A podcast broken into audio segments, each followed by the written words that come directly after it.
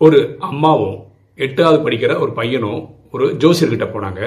ஜோசியர் அந்த பையனோட ஜாதகத்தை பார்த்து நீ வருங்காலத்தில் கல் உடைப்ப அப்படின்றார் இந்த பையன் வைராகியத்தில் எம்பிபிஎஸ் படித்தான் அதுக்கப்புறம் நெஃப்ராலஜிஸ்ட் ஆயிட்டான்.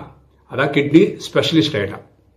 பல வருஷத்துக்கு அப்புறம் இந்த ஜோசியரே இவர்கிட்ட கிட்னி ஸ்டோனுக்காக வந்தார்.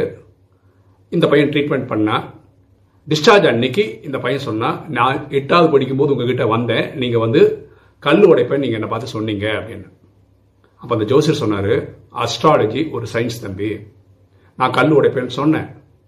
அது ஒரு கன்ஸ்ட்ரக்ஷன் சைட்லையா இவ்வளோ டைமண்ட் கல்லா மூத்திரத்தில் கல் உடைக்கிறதா அப்படின்றது நீ தான் புரிஞ்சுக்கணும்.